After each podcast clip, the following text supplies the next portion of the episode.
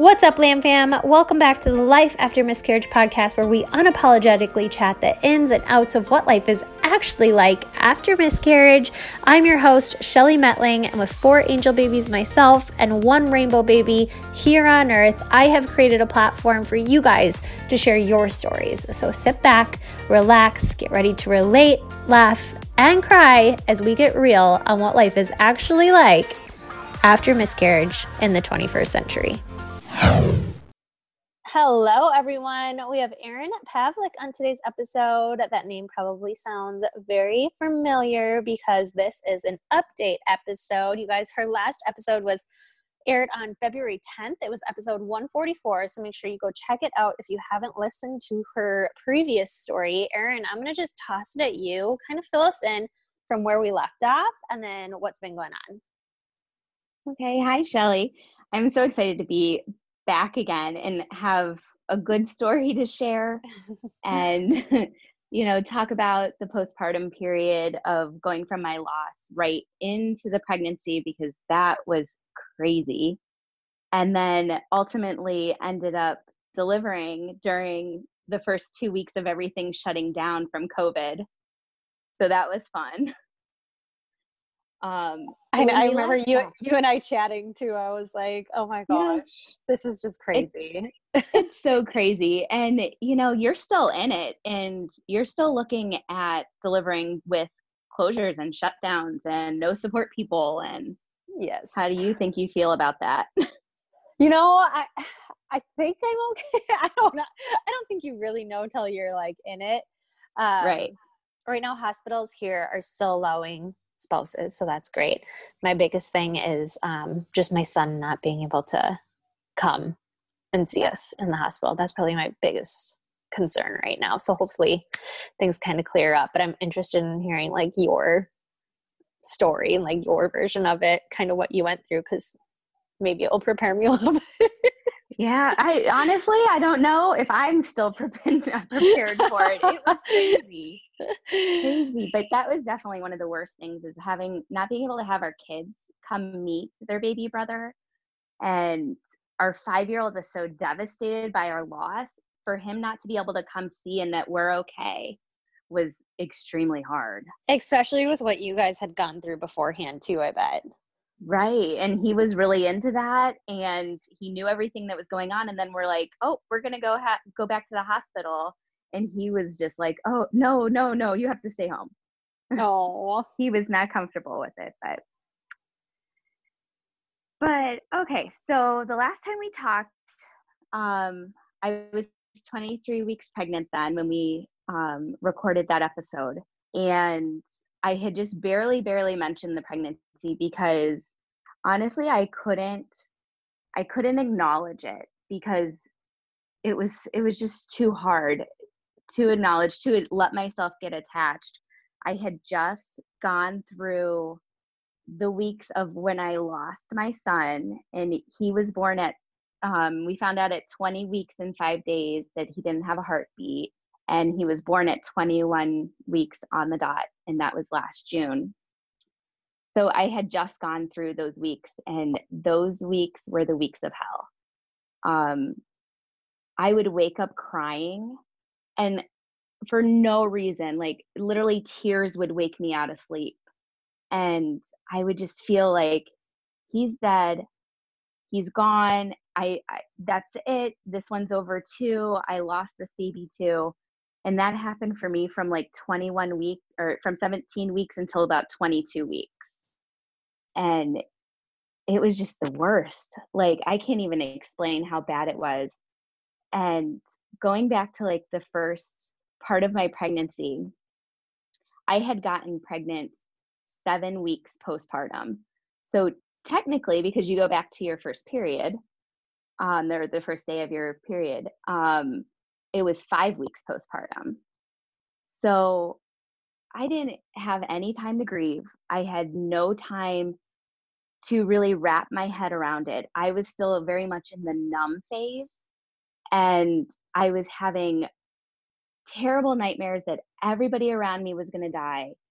I was seeing a psychologist who was helping me tremendously, but she had said to me, um, I kept asking, telling her that I just wanted my timeline back. I wanted my baby to be born in October like he was supposed to be. I wanted my pregnancy back.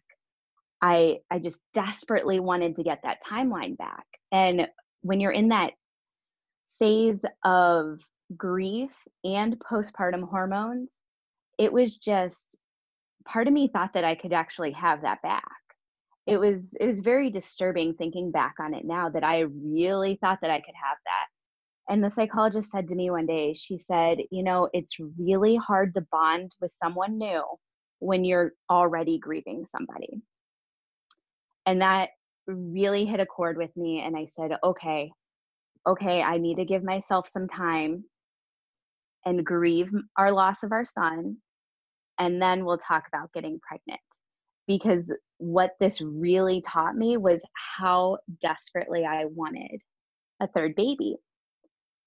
So, as fate would have it, though, I ended up getting pregnant like literally like the next week after talking to her about that and making the decision okay, I'm fine with waiting a little bit, it'll be okay.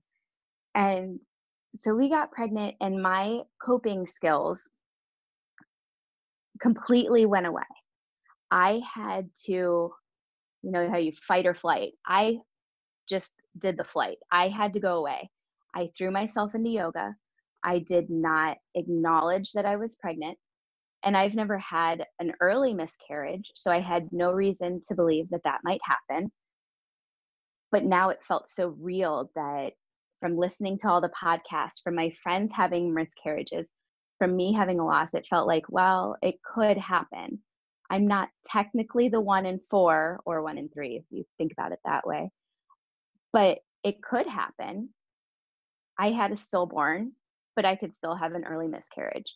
And so I had to not acknowledge the pregnancy and I threw myself into yoga and I and I do crazy yoga, like the hot power yoga where you do headstands and all that. And mind you, I was still like between seven weeks postpartum and going to about eight weeks newly pregnant. So my body definitely was not ready for yoga, but it's what my mind needed.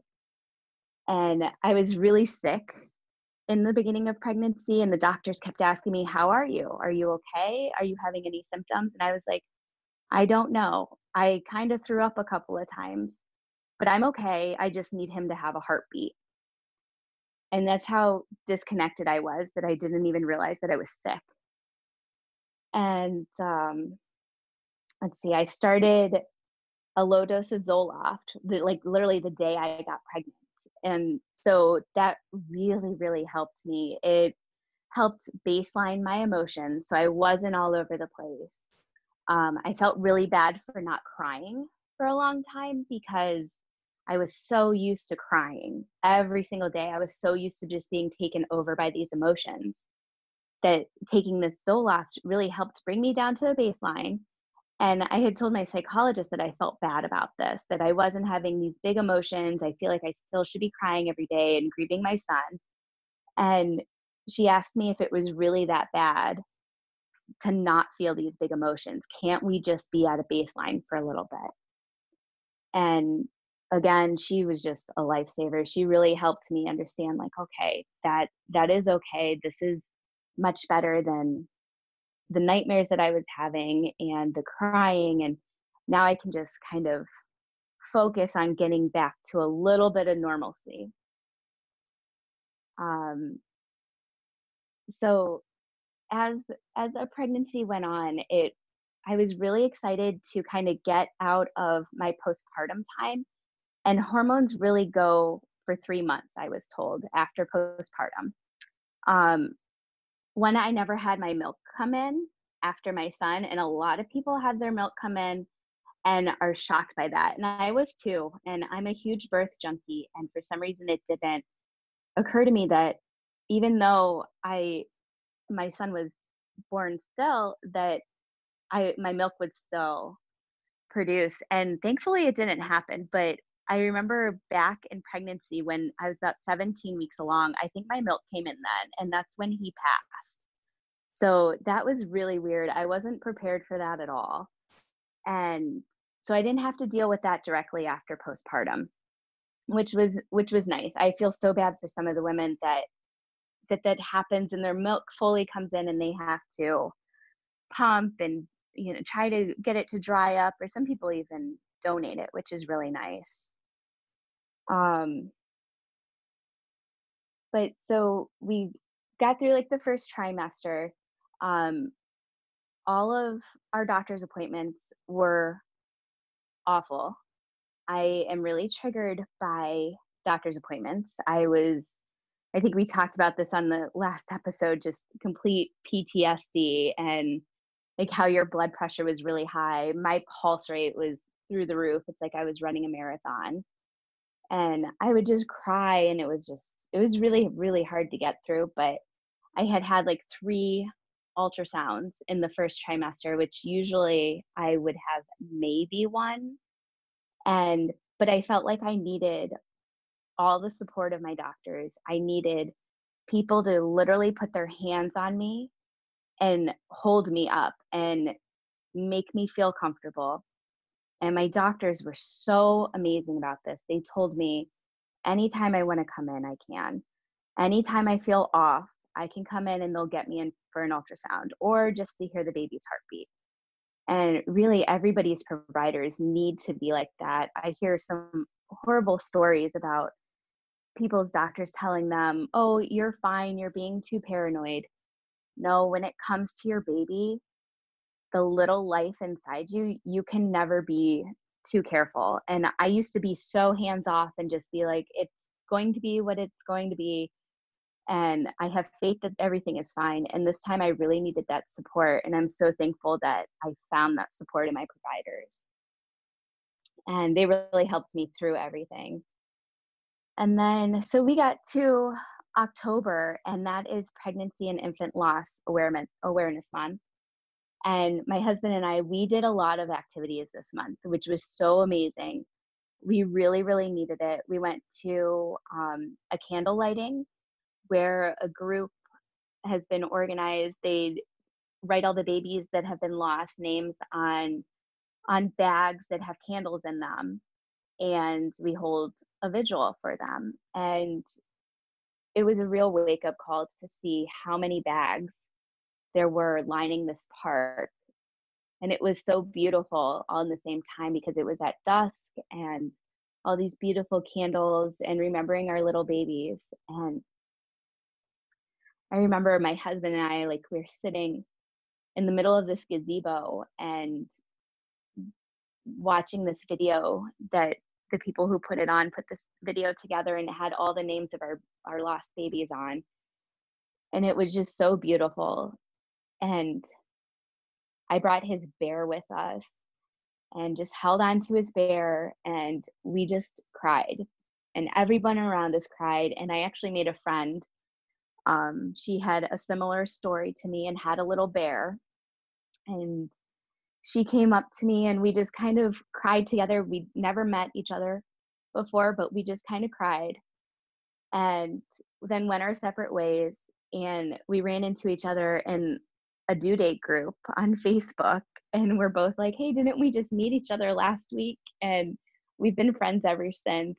And it was really cool. We had losses at the same same time gestation and then our babies were actually born a week apart from each other, healthy and alive. So that was amazing. And what else did I do in October? It was such a great month. It really helped me heal. And I encourage anybody who has had a loss to find the community because the people can just help you so much. Just being able to be with a room of people who all get what you feel and understand the negative thoughts, the hopelessness, the uncontrollable crying, the positivity when you're trying to find that. You know, it's just really refreshing to be in that setting with them. They help so much. And I had gone to a birth story circle with our local doula um, company that she's been our doula for um, our last, well, now three babies. Um, but they have a company and they did a birth story circle um, to tell your story of your lost babies. And that helped amazing. It helped to process everything that had gone on.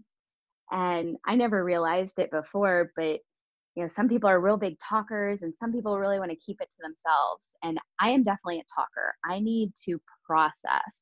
I tell the story and it helps get the jumbled thoughts out of my head. And I told the story and I I had told the room which was filled with my friends, all people that I knew.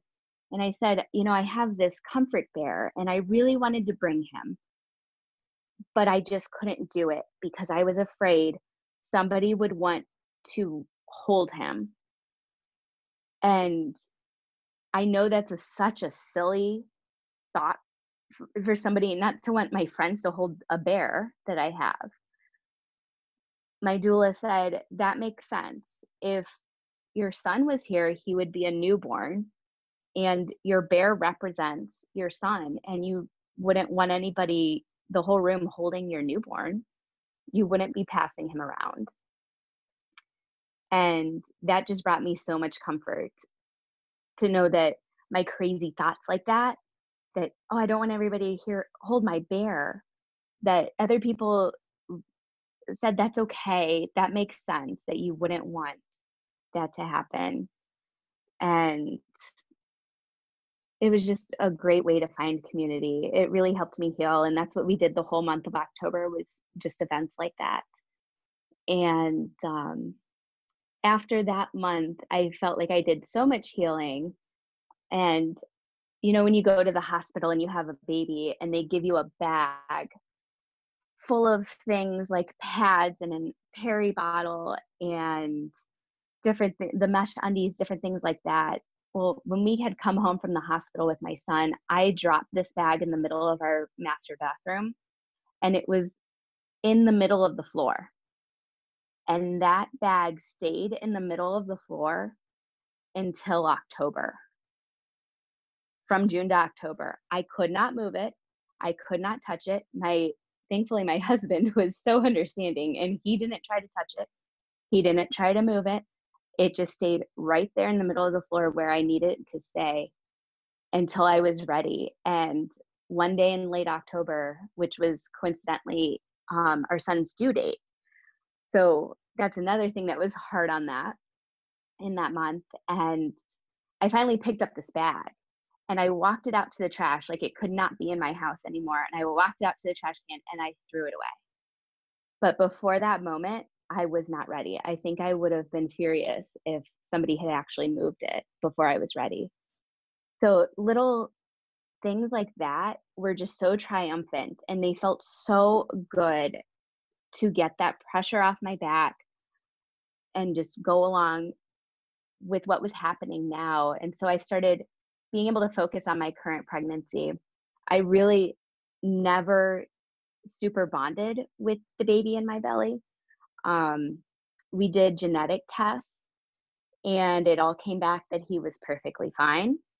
Uh, super healthy little boy, nothing was wrong with him. And I still thought, well, so was my son that passed. He was perfect and we found nothing wrong with him. And he still passed. So in the back of your mind, that just plays over and over that this can happen again, no matter what. So that was extremely hard to to go with, but at the end of the day, I still tried to make a few moments to bond with my the baby in my belly. And it was just really hard going to those doctor's appointments, doing all that fun stuff, like walking into my anatomy scan, I cried the whole way there where I wasn't even realizing I was crying. And I remember walking in the bathroom and I like ugly cried and I let myself ugly just sob for a few minutes. And then I pulled myself together and I walked back into the waiting room and they called us back and I like shook my head walking into this ultrasound room because I said I don't want to do it. I was ready just to go home and not do the ultrasound at all and the tech was really sweet. They had already known our situation and our, our doctor was there and he made sure we had the head of the department doing our ultrasound so we wouldn't have any things like we did before with having a student and having a doctor that we didn't know come in and tell us the news. And i told this lady i said just i'm not i'm going to close my eyes and just tell me if he has a heartbeat. And she was super sweet and asked when the last time i heard his heartbeat was and i said an hour before we left. So i had just heard it and you know in my head i knew he was okay but my heart was so traumatized that I, I just couldn't believe it. And so she put his heartbeat on and it was amazing and strong. And she did the most wonderful ultrasound on us and we got to see him doing all kinds of things. He was amazing. And and then I I I calmed down after that, which was nice. From like 22 weeks until until delivery, I was able to calm down a little bit. But I still didn't buy anything. And I think this is really common um, from lost moms just not to buy anything because we don't think we're going to bring our babies home so we don't want to do the nursery i didn't buy my son any clothes he i got i didn't buy anything until 32 weeks and my nana was like you need a car seat. I'm buying you your car seat. You need to order it. And so that was the first thing that we bought and that's because my my nana forced me into it. And my mom kept asking me what kind of diapers I wanted to use and I said I don't know. I can't even think about it. And this is usually stuff I'm very opinionated on but the thought of even buying diapers was too much so every time she went to the store she'd buy me a pack of diapers and she'd come over and stash them somewhere for me and I never had to deal with it. It was so nice, so helpful. And at 33 weeks, I finally bought my first thing, and it was a swaddle blanket to bring him home in. And I was so proud. And I had texted my husband and my best friend and I said, I bought something for him. I think this means he's going to come home. I think this is my my piece of hope and I really believe that he might come home now. I'm I was just so proud of myself that I bought something. It was amazing to have that feeling, to push through all those dark days and to get to a point of believing that hopefully you're bringing this baby home. And so that was in February. And then we know that all the COVID stuff happened in March.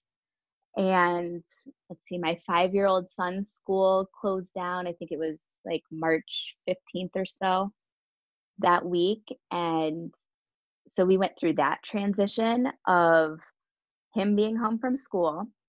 We were hearing stories of women in New York being forced to birth alone because their support people weren't allowed in the hospitals because just New York was hit so bad with this pandemic.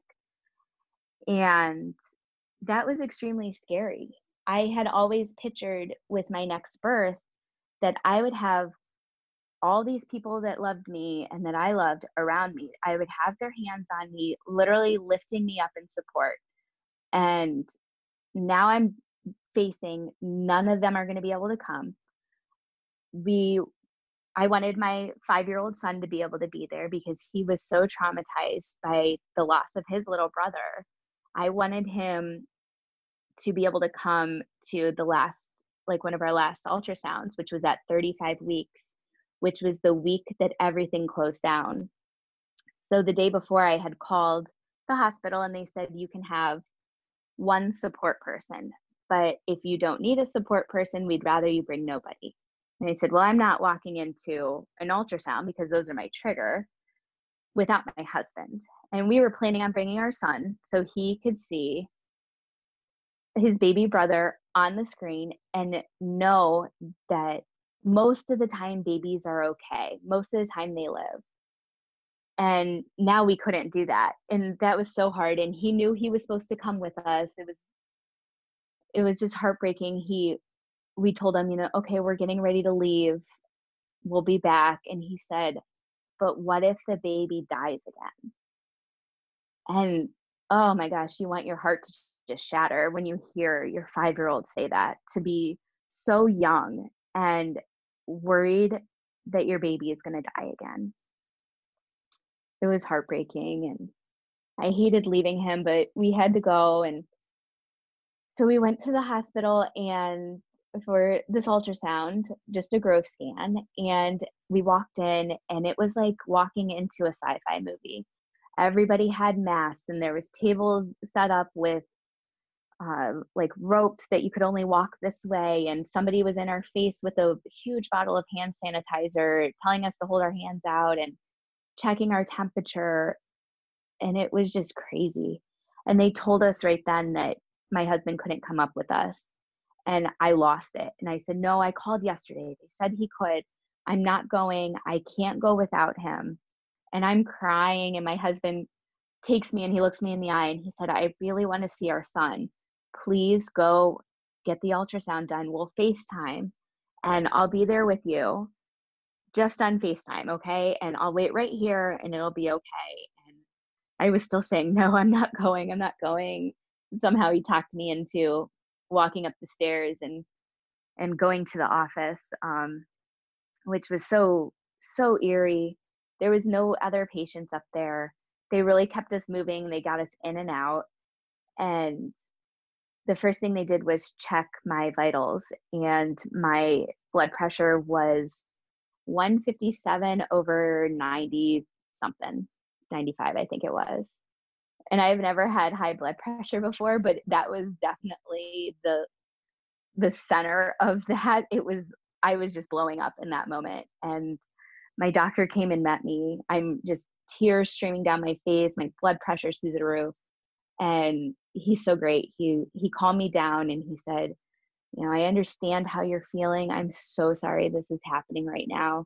Um, let's go in and check out your baby and you know you've been feeling movement and you've checked the heartbeat on doppler and everything and he's okay okay and he was just super supportive and we went in for the ultrasound and of course he was perfect everything was fine but that experience was was really difficult because i had done so much work to get to a positive spot and then just to be have everything kind of taken away my support people was hard and I was 35 weeks then and so my next appointment I figured we'd go to weekly but because the hospitals didn't want us to do that now it was limited contact um, we had to set up a virtual appointment for 37 weeks.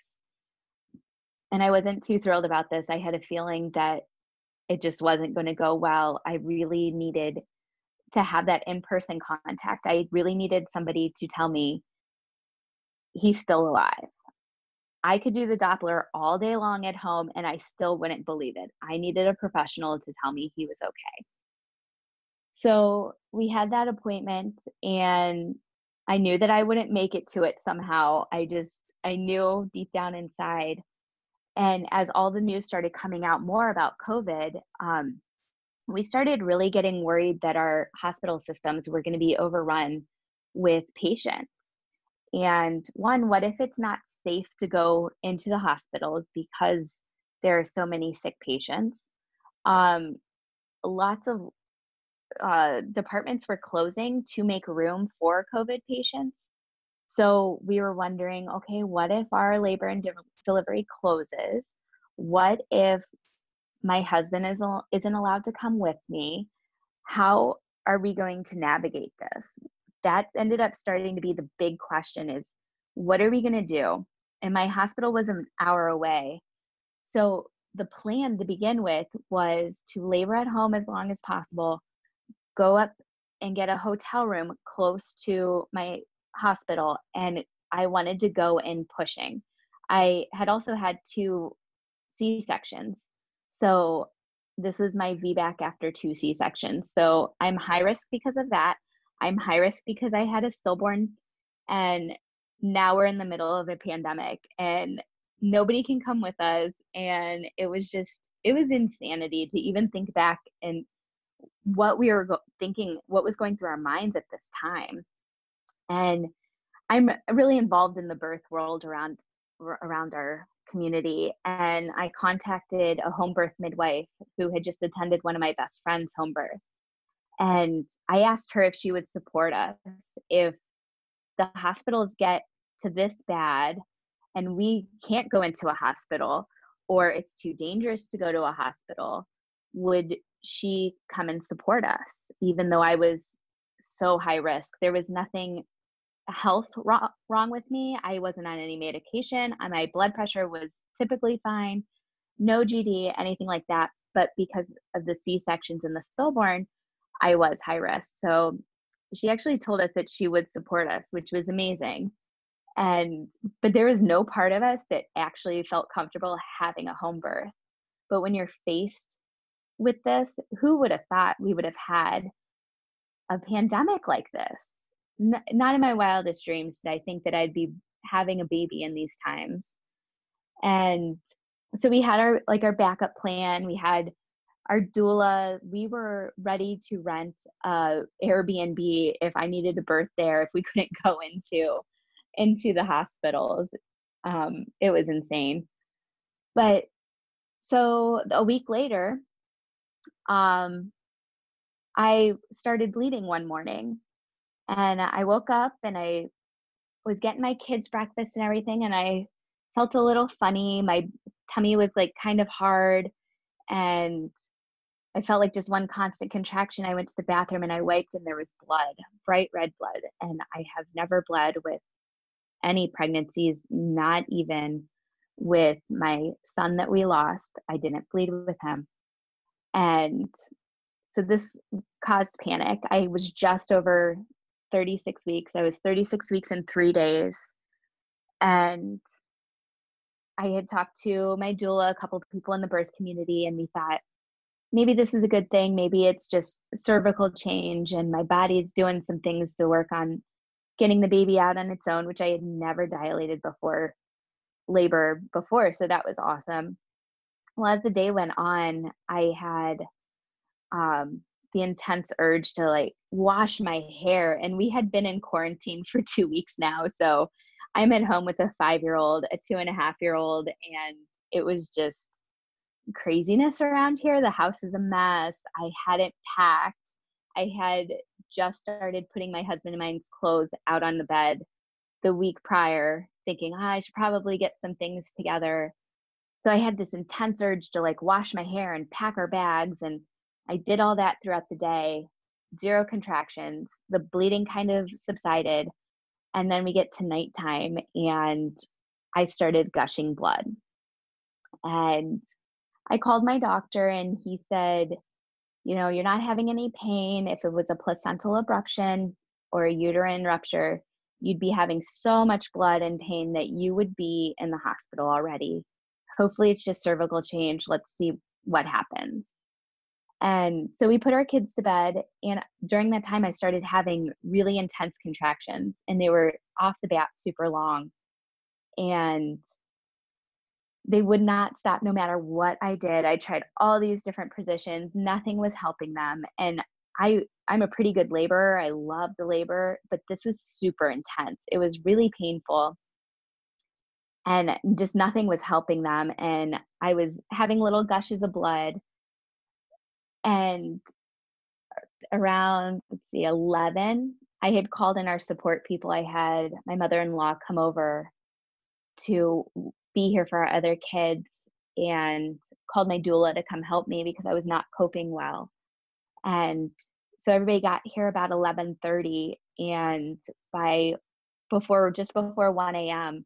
my contractions were double peaking and I said it's time to go. We were going to the hospital and it was the first time I had decided this and through all my labors and it was my choice to go to the hospital this time and we packed up, got in the car and we went and during the ride i could tell that i was gushing blood and we got to the hospital and we could not get a hold of our doctor um, and we kept paging him and he wasn't answering and we got there and it was a long story short it was a lot of drama at the hospital because i was a vbac after two c-sections the doctor that i i had was the only doctor that supports them um, and now I was gushing blood, and nobody had said the words to me of why I was bleeding.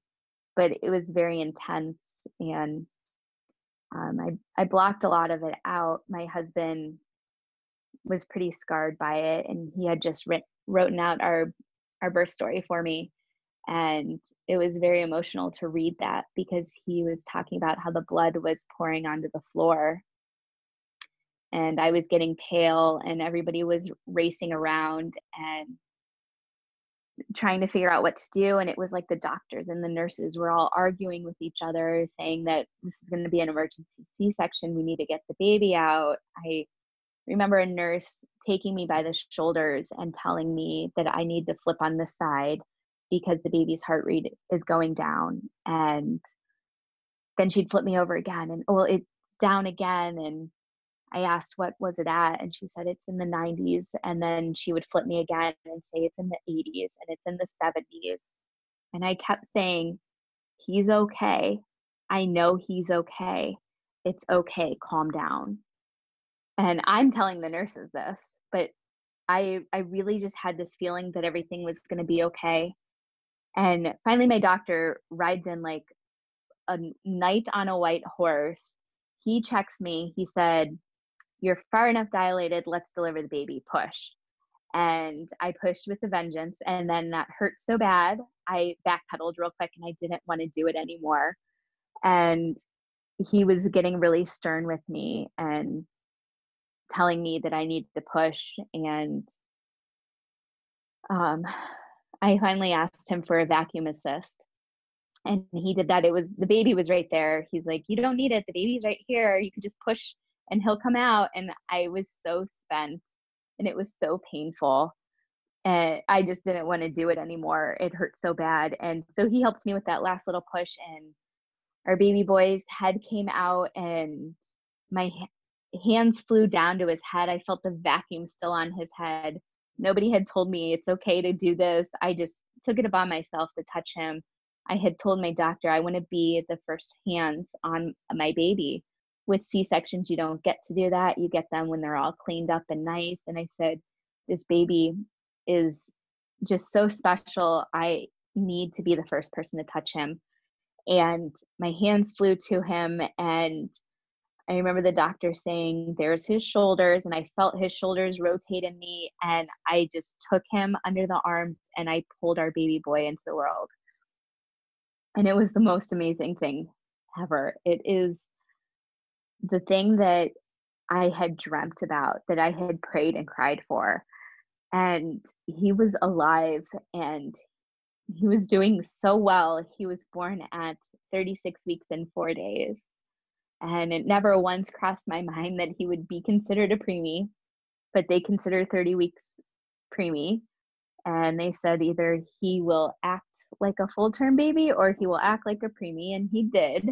He um, had some blood sugar issues and some jaundice, but his lungs were strong and beautiful and and he was here and it was so amazing and come to find out later why I was bleeding that much was because we had a placental abruption.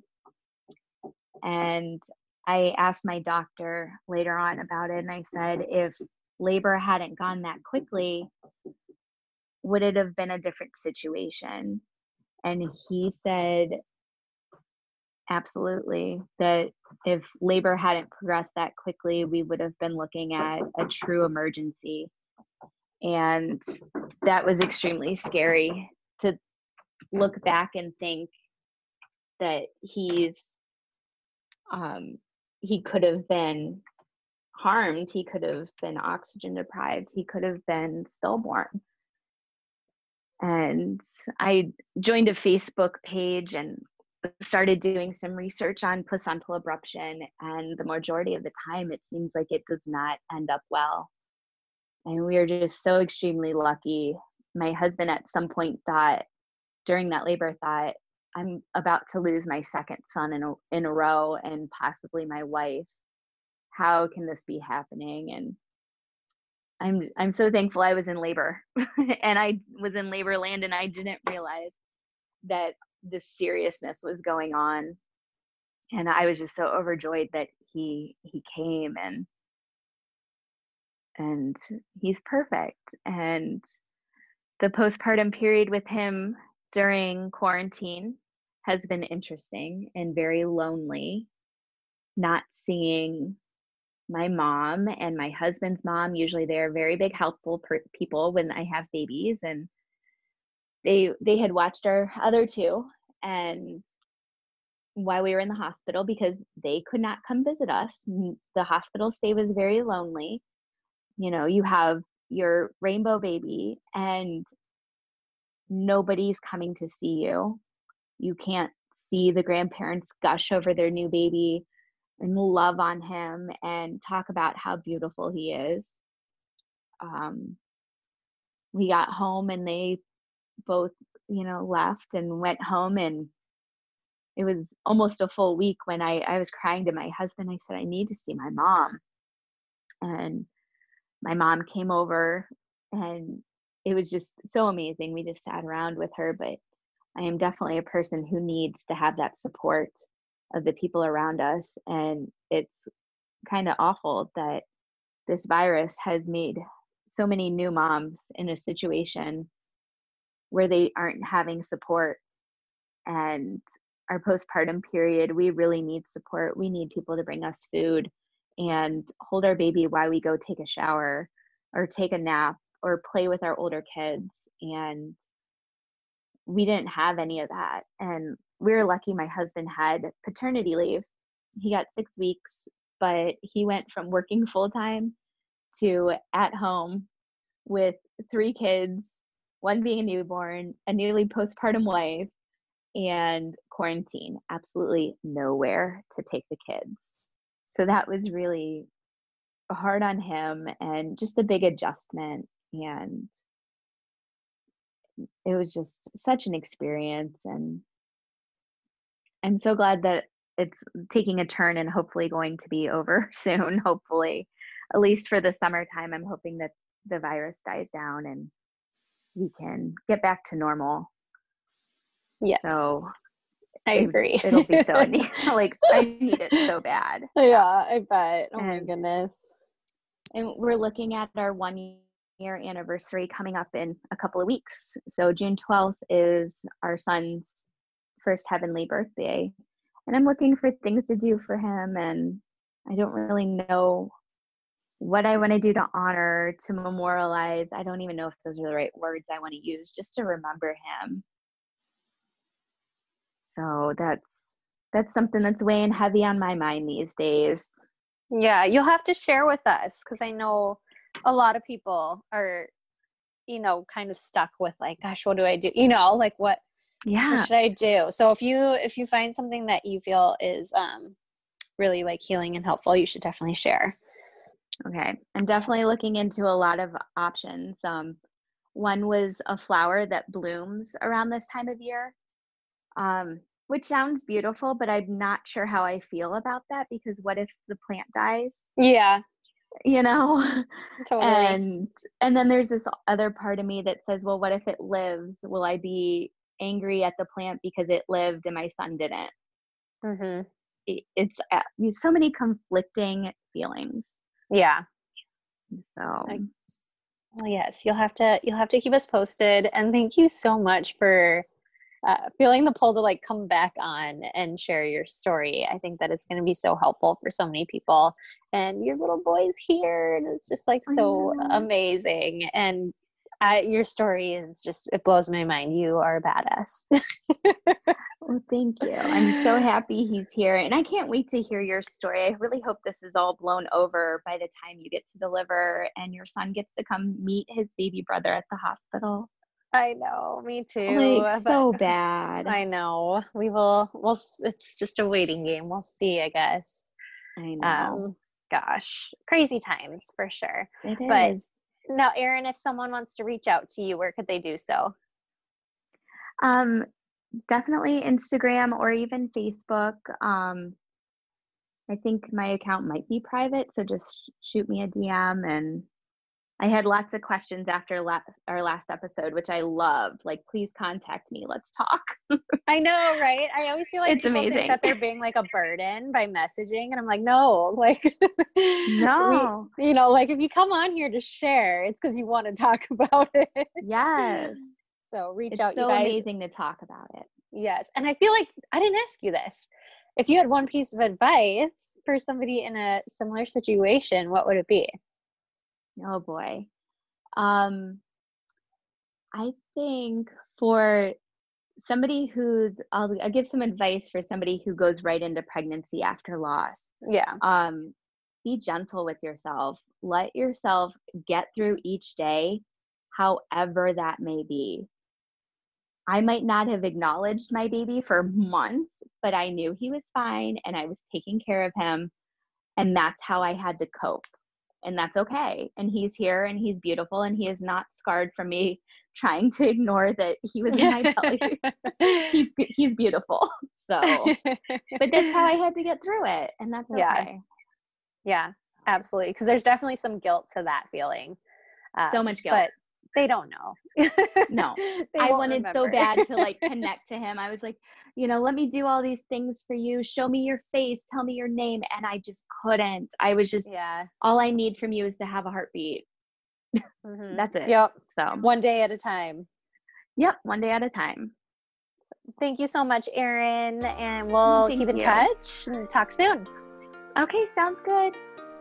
Thank you so much for listening. If you enjoyed this episode, make sure you share it with a friend who could find it useful or share it on your Instagram stories. Tag myself, tag my guest, so that we can personally thank you. This is a LAM Fam, you guys. We're not in this alone, we're creating this ripple effect together.